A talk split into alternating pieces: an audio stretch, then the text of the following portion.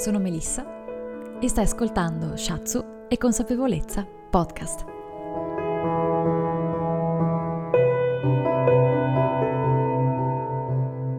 Nell'episodio di oggi ho deciso di non anticipare nulla, ma di iniziare leggendo una lettera che un nonno ha scritto ai suoi nipoti e ai suoi figli. Purtroppo, da quello che sentirete, questo anziano era in una residenza sanitaria assistita e purtroppo è morto per il coronavirus. Ma non voglio anticipare assolutamente nulla, ma semplicemente leggervi questa lettera e poi, come al solito, fare una piccola riflessione e dare magari uno spunto di consapevolezza.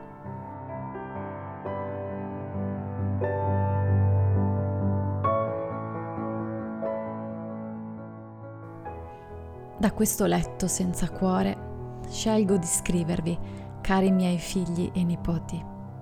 L'ho consegnata di nascosto a Suor Chiara nella speranza che dopo la mia morte possiate leggerla.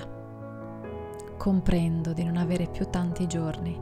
Dal mio respiro sento che mi resta solo questa esile mano a stringere una penna ricevuta per grazia da una giovane donna che ha la tua età, Elisa, mia cara. È l'unica persona che in questo ospizio mi ha regalato qualche sorriso, ma da quando porta anche lei la mascherina riesco solo a intravedere un po' di luce dai suoi occhi. Uno sguardo diverso da quello delle altre assistenti che neanche ti salutano. Non volevo dirvelo, per non recarvi dispiacere su dispiacere, sapendo quanto avrete sofferto nel lasciarmi dentro questa bella prigione.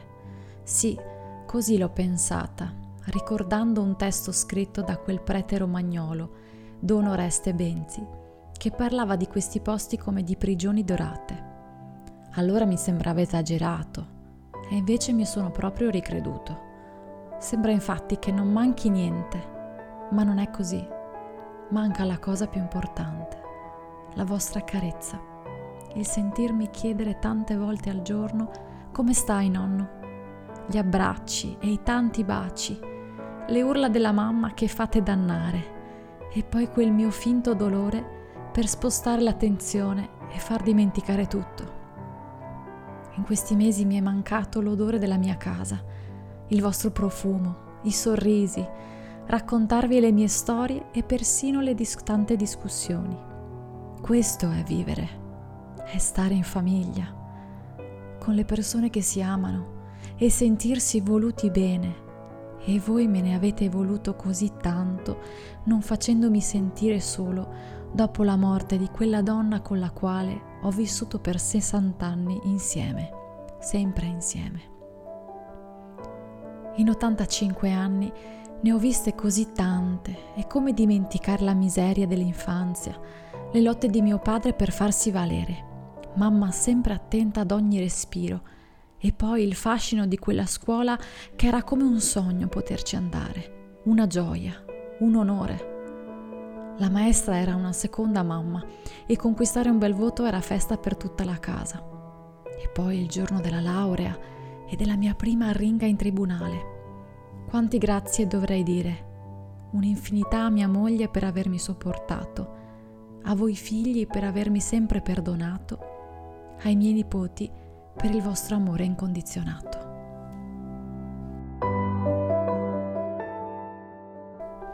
Gli amici, pochi quelli veri, si possono veramente contare solo in una mano, come dice la Bibbia. E che dire? Anche il parroco lo devo ringraziare per avermi dato l'assoluzione dei miei peccati e per le belle parole espresse al funerale di mia moglie. Ora non ce la faccio più a scrivere e quindi devo almeno dire una cosa ai miei nipoti e magari a tutti i nipoti del mondo. Non è stata vostra madre a portarmi qui, ma sono stato io a convincere i miei figli, i vostri genitori, per non dare fastidio a nessuno. Nella mia vita non ho mai voluto essere di peso a nessuno, forse sarà stato anche per orgoglio, e quando ho visto di non essere più autonomo non potevo lasciarvi questo brutto ricordo di me, di un uomo del tutto inerme, incapace di svolgere qualunque funzione. Certo, non potevo mai immaginare di finire in un luogo del genere. Apparentemente tutto pulito e in ordine, ci sono anche alcune persone educate, ma poi di fatto noi siamo solo dei numeri. Per me è stato come entrare già in una cella frigorifera. In questi mesi mi sono anche chiesto più volte, ma quelli perché hanno scelto questo lavoro se poi sono sempre nervosi, scorbutici, cattivi? Una volta quell'uomo delle pulizie mi disse all'orecchio: sai perché quella quando parla ti urla? Perché racconta sempre di quanto era violento suo padre. Una così, con quali occhi può guardare un uomo? Che Dio abbia pietà di lei. Ma allora perché fa questo lavoro? Tutta questa grande psicologia che ho visto tanto esaltare in questi ultimi decenni è servita solo a fare del male ai più deboli? A manipolare le coscienze e i tribunali? Non voglio aggiungere altro perché non cerco vendetta.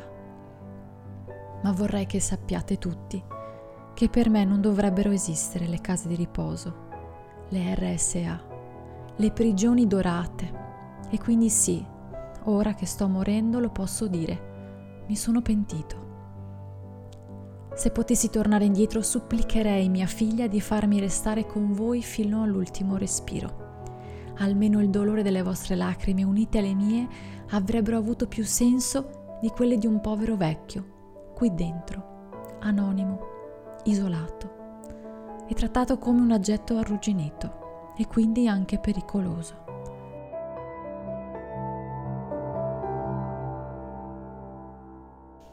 Questo coronavirus ci porterà al patibolo, ma io già mi ci sentivo dalle grida e dai modi sgarbati che ormai dovrò sopportare ancora per poco. L'altro giorno l'infermiera mi ha già preannunciato che se peggioro forse mi intuberanno, o forse no. La mia dignità di uomo, di persona per bene e sempre gentile, è stata già uccisa. Sai, Michelina, la barba me la tagliavano solo quando sapevano che stavate arrivando, e così il cambio. Ma non fate nulla, vi prego. Non cerco la giustizia terrena. Spesso anche questa è stata così deludente e infelice. Fate sapere però ai miei nipoti e ai tanti figli e nipoti che prima del coronavirus c'è un'altra cosa ancora più grave che uccide: l'assenza del più minimo rispetto per l'altro, l'incoscienza più totale. E noi, i vecchi, chiamati con un numeretto, quando non ci saremo più, continueremo da lassù a bussare dal cielo a quelle coscienze che ci hanno gravemente offeso, affinché si risveglino, cambino rotta, prima che venga fatto a loro ciò che è stato fatto a noi.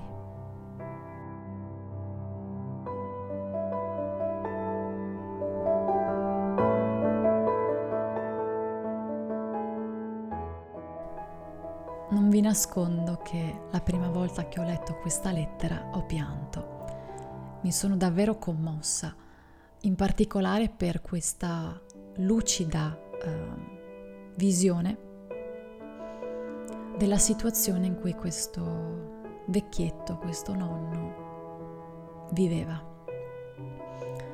Non è una situazione sconosciuta per me, o perlomeno sono abbastanza consapevole che spesso ci si trova in una situazione per cui non ci sono alternative per poter assistere un proprio anziano, un proprio nonno, un proprio genitore, e quindi queste strutture, case di riposo, RSA, diventano un elemento di sostegno, un valido aiuto a tutte quelle famiglie che da un punto di vista proprio di tempo, ma anche di ovviamente assistenza medica, non sono in grado di farcela.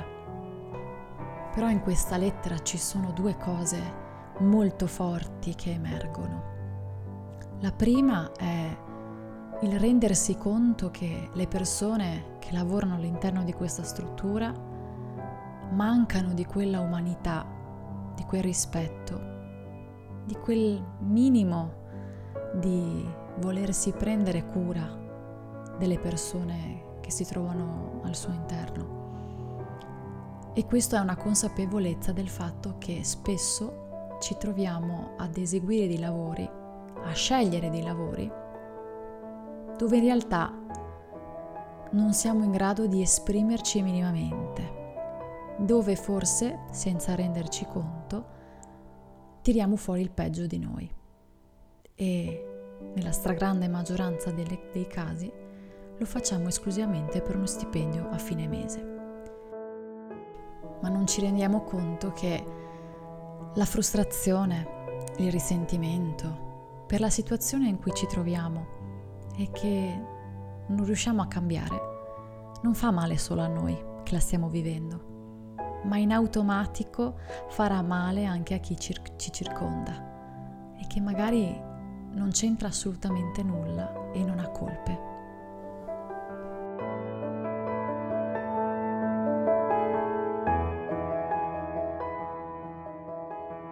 La seconda riflessione che emerge da questa lettera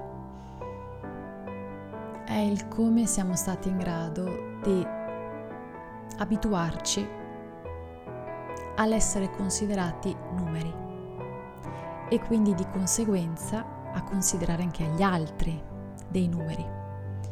E purtroppo questo non succede con degli sconosciuti, con delle persone che conosciamo appena o incrociamo per strada. No, poi riserviamo lo stesso trattamento anche alle persone della nostra stessa famiglia. Certo, io non giudico chi in qualche modo ha necessità di utilizzare queste strutture oppure persone in grado di badare ai nostri anziani, ai nostri nonni. Però nello stesso momento prendiamoci davvero a cuore di verificare come stanno. Andiamo a verificare, rimaniamo attenti, stiamo svegli di fronte ad un servizio che ci viene comunque offerto. Dobbiamo sempre essere noi i primi ad essere sicuri di quello che diamo in cambio.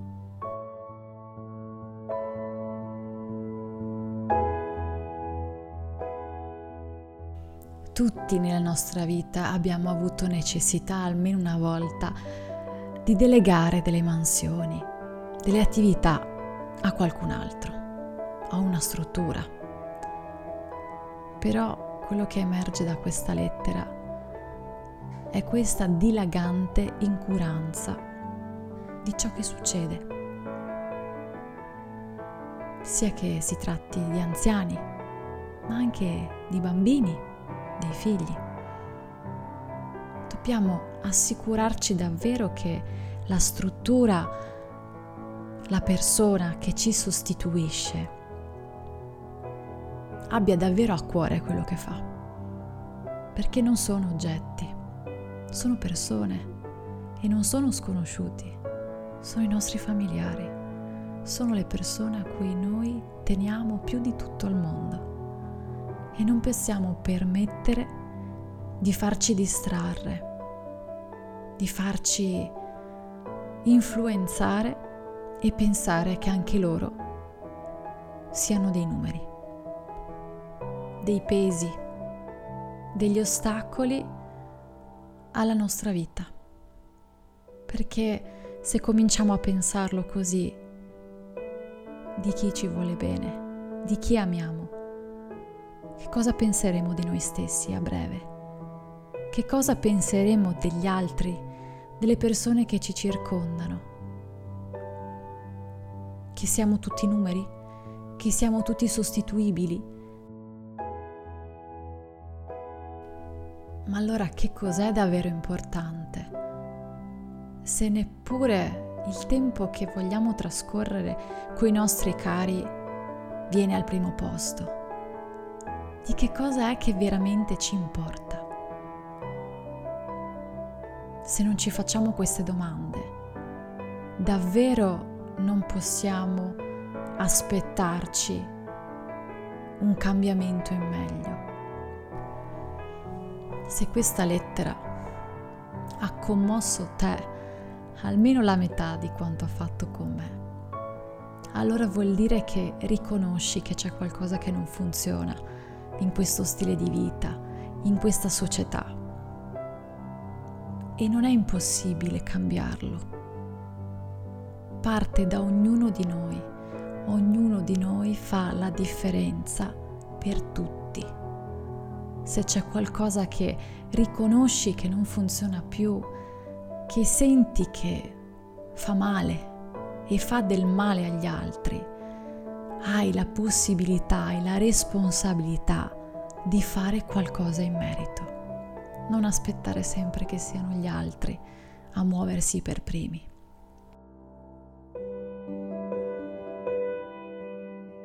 Vorrei chiudere il podcast con una frase a me molto cara e che, fatalità, l'altro giorno anche mia mamma ha ripetuto a me, ed è questa: sii il cambiamento che vuoi vedere nel mondo.